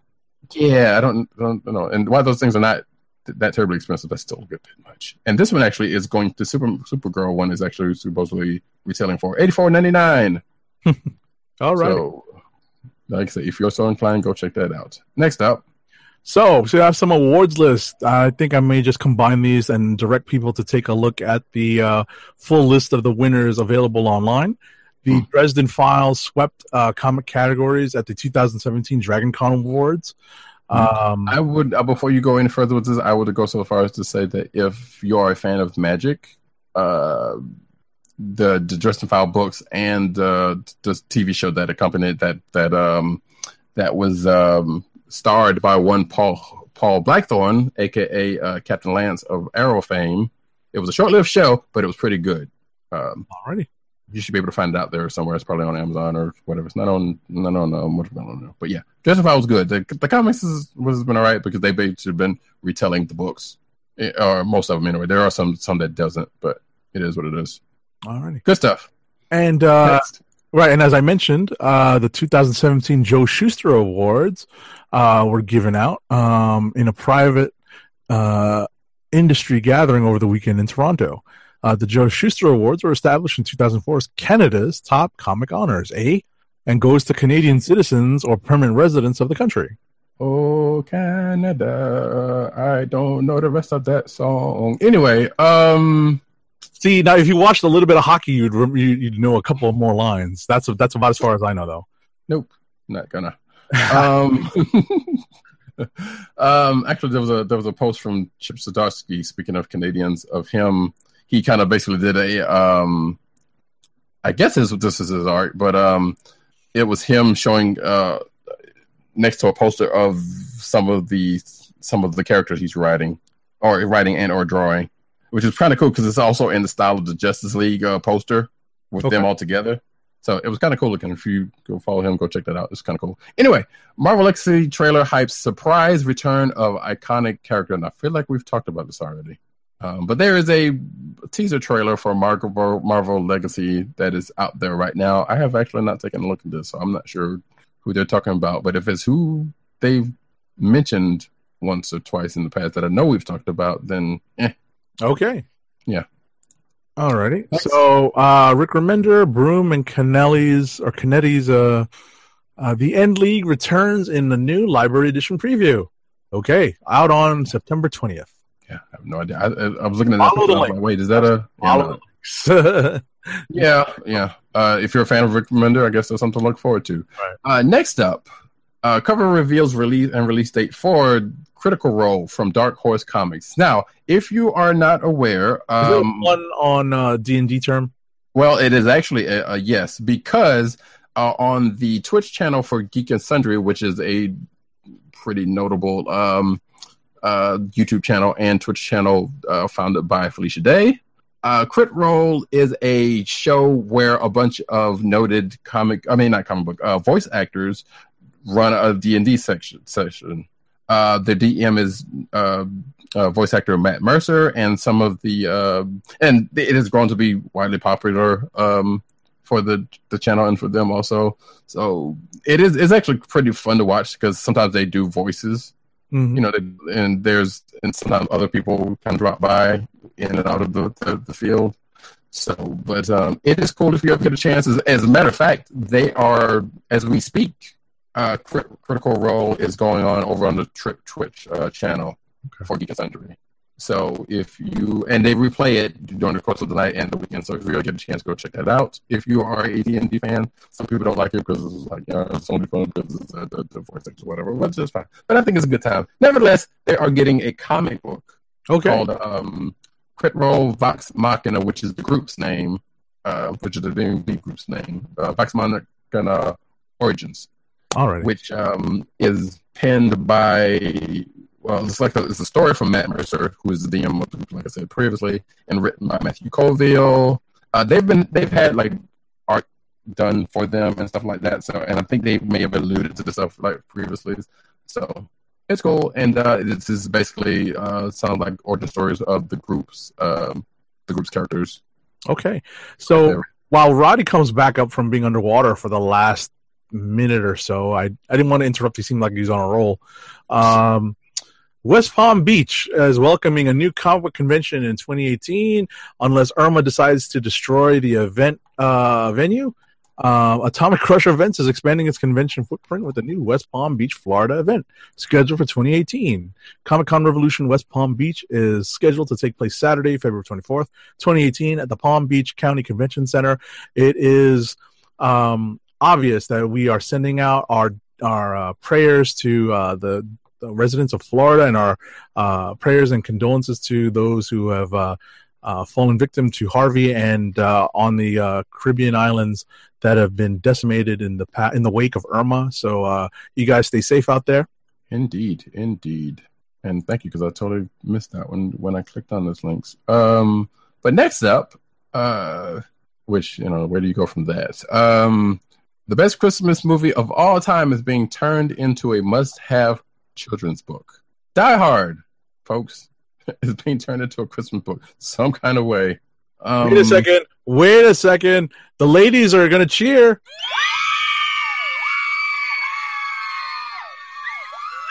That's awesome.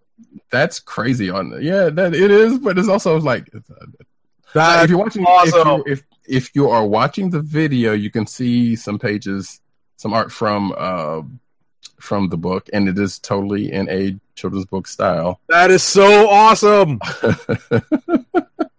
Although I don't know, Available on October 17th. yes, uh, through and yeah, and Amazon. They're saying Amazon. I'm ordering a bunch of these. Are you sure? So silly. I'm ordering you, a you're bunch joking. You're not even joking. But as real gifts. I was actually thinking about that myself. Um, uh, but anyway, the, the the book called A Die Hard Christmas: The Illustrated Holiday Classic is written by comedian Doogie Horner, which sounds way too close to D- Doogie Howser, Right. and illustrated by J.J. Horner, which I, I'm going to just assume is some relation to Sure. to Doogie, and was ex- inspired by the classic poem "'Twas the Night Before Christmas," and that makes it even That makes all the sense in the world. That's beautiful. But instead of detailing Santa's attempts to deliver presents to good boys and girls, the book tells the tale of a New York police officer single-handedly taking down a gang of European terrorists. I just watched Die Hard again because you know whenever it's on, you got to watch it. Wait a second. I'm Um, reading an excerpt from this. They spoke okay. not a word and unloaded big crates. They cut the phone lines and locked all the gates. Carl swept the ground floor, shooting every guard dead, while visions of bearer bonds danced in his head. This is awesome. I think you went to the Amazon link. Oh, this is oh no, not yet. This is awesome. Oh, I can't wait. Oh, sp- uh, speaking of books, did you did you see that Mouse Guard Alphabet book Yes. uh, that came out this week? Yes, I know you're a fan of Mouse Guard. I flipped through it. I'm probably gonna look for uh, uh, a solid copy. I didn't have a chance to do it this week. I gotcha. Understood. Well, you can let us know about that uh, when I. But yeah, this is this is too cool to to, to not have in the lineup. That That's was awesome. during the course of um. That's gonna make me watch rest of the Die Hard tonight, you know, or tomorrow, or I'm gonna queue it up on the DVD player. Kidding me? You know what? Do it. Do it. So- um. You know what? I'm gonna I'm gonna save that for next. Yeah, I'm gonna save that one for next week because that was hot off the. No, no, the next one. Okay, so um, um, Miss Marvel's G. Willow Wilson is set to speak about identity, inclusivity, and feminism at a Seattle comic event or Seattle event. Um, she's scheduled to speak about these issues at an event uh, presented by Humanities Washington at Seattle's Langston Hughes Performing Arts Institute, an evening with G. Willow Wilson, scheduled for October 23rd. And um, it is a capping event for a statewide initiative in the state of Washington called The Big Split Conversations about Your State and Nation. So if you're in the Seattle area or thereabouts, go check it out. And especially if you're a comics fan, because I'm about to visit She's awesome. Over there. Yeah, she yeah, she, yeah. awesome. I know. I don't know. Does she? Does she? She does. She's not on the Comic Con circuit, is she? I've seen. know. That's where I met her. I met her at New York. you? But Okay, because I'm just a regular, right? I don't think she's like one of those con regulars. right. Hopefully, she'll get invited to Heroes Con because I would absolutely love to meet her. She is very cool. Yes. Alrighty, so that brings us to the end of another episode of the Comic Chronicles. And uh I guess, do you have anything before I hit the last ad for the night? Uh, not unless you want to see a, a, a set of deck uh, cards, which I bought like weeks ago, but nah. Alrighty, so I'm going to pull up our last ad for the night, and it is for a nice short one. My comic shop. Oh. Today's- oh, you got something?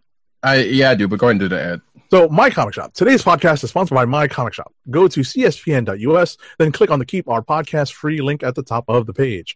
From there, click on the My Comic Shop banner and order from a vast selection of new releases, back issues, vintage classics, graphic novels, and more to be delivered right to your door. Why bother schlepping to the local comic book store when you can order your books online? My Comic Shop through cspn.us. Do it today. So I was just going to bring up the fact that this is pretty much toy corner, uh, toy corner fodder here, but I've recently found out that Funko has an app that is still in beta, and it came out like uh, early last month. So if you're a Funko collector, you can go check it out. I believe it is. Well, I, I didn't see it for iOS, but it is on Android for certain. And like I said, it is in beta, so it's got a little quirks to it. But it, what's neat about it is you can search out. Um, you can search out you know the various Funko items, and you can also scan the products that you have and keep track of your collection in it. No kidding. So, hmm again, it is still in beta, so it's still got some quirks. And also, um, if you made a if you did a Funko of yourself on their site, you can also uh, it also shows up in the app, which there I can't remember the, the site specifically that you do that with. But if you go to the Funko site, you can you can get that from from there.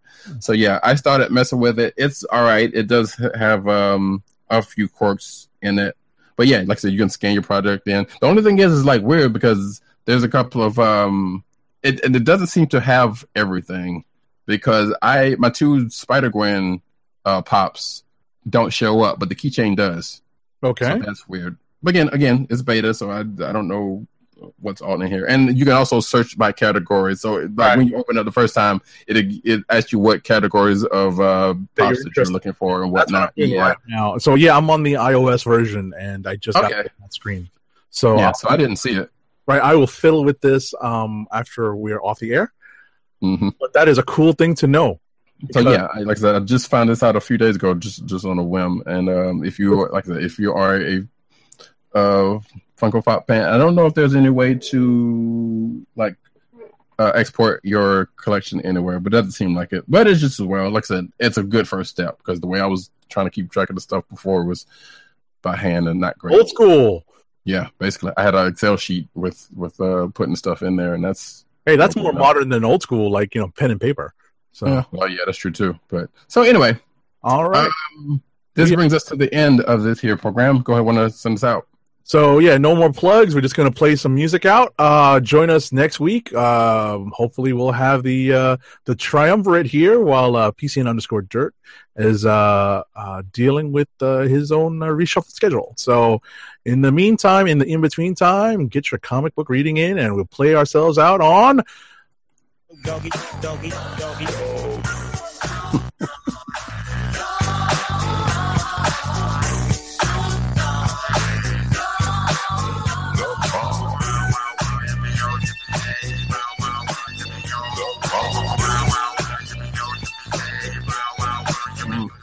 Now just throw your hand.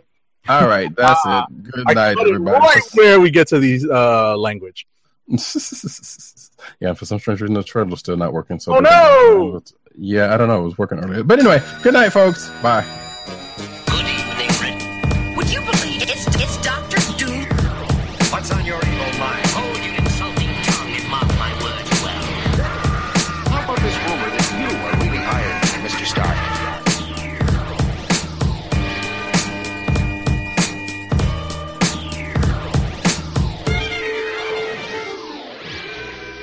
Like weeks ago, but now Alrighty. So I'm going to pull up our last ad for the night, and it is for a nice short one. My comic shop. Oh. Today's- oh, you got something?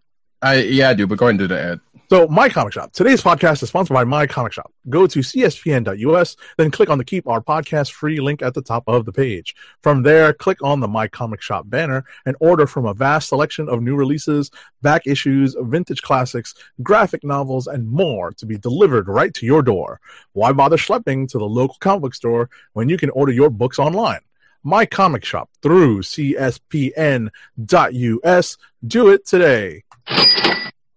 So I was just going to bring up the fact that this is pretty much toy corner, uh, toy corner fodder here, but I've recently found out that Funko has an app that is still in beta, and it came out like uh, early last month. So if you are a Funko collector, you can go check it out. I believe it is. Well, I, I didn't see it for iOS, but it is on Android for certain. And like I said, it is in beta, so it's got little quirks to it. But it, what's neat about it is you can search out. Um, you can search out you know the various Funko items, and you can also scan the products that you have and keep track of your collection in it. No kidding. So, hmm again, it is still in beta, so it's still got some quirks. And also, um, if you made a, if you did a Funko of yourself on their site, you can also, uh, it also shows up in the app, which there, I can't remember the, the site specifically that you do that with. But if you go to the Funko site, you you can get that from from there. So yeah, I started messing with it. It's all right. It does have um a few quirks in it. But yeah, like I said, you can scan your product in. The only thing is, is like weird because there's a couple of um, it and it doesn't seem to have everything because I my two Spider Gwen uh, pops don't show up, but the keychain does. Okay. So that's weird. But again, again, it's beta, so I I don't know what's all in here. And you can also search by category. So like Right. when you open it the first time, it it asks you what categories of uh That you're that you're looking for and That's what whatnot. Yeah. right now. So yeah, I'm on the iOS version, and I just got Okay. that screen. So yeah, uh, so I didn't see it. right, I will fiddle with this um after we're off the air. hmm But that is a cool thing to know. So yeah, I, like I said, I just found this out a few days ago, just just on a whim. And um, if you like, I said, if you are a uh, Funko Pop fan, I don't know if there's any way to like uh, export your collection anywhere, but it doesn't seem like it. But it's just as well. Like I said, it's a good first step because the way I was trying to keep track of the stuff before was by hand and not great. Old school. Yeah, basically, I had an Excel sheet with with uh, putting stuff in there, and that's Hey, that's more modern than old school, like you know, pen and paper. So yeah, well, yeah, that's true too. But so anyway, all right. Um, this Yeah. brings us to the end of this here program. Go ahead, want to send us out. So yeah, no more plugs. We're just gonna play some music out. Uh, join us next week. Um, hopefully, we'll have the uh, the triumvirate here while uh, PCN underscore Dirt is uh, uh, dealing with uh, his own uh, reshuffled schedule. So, in the meantime, in the in between time, get your comic book reading in, and we'll play ourselves out on. Doggy, doggy, doggy.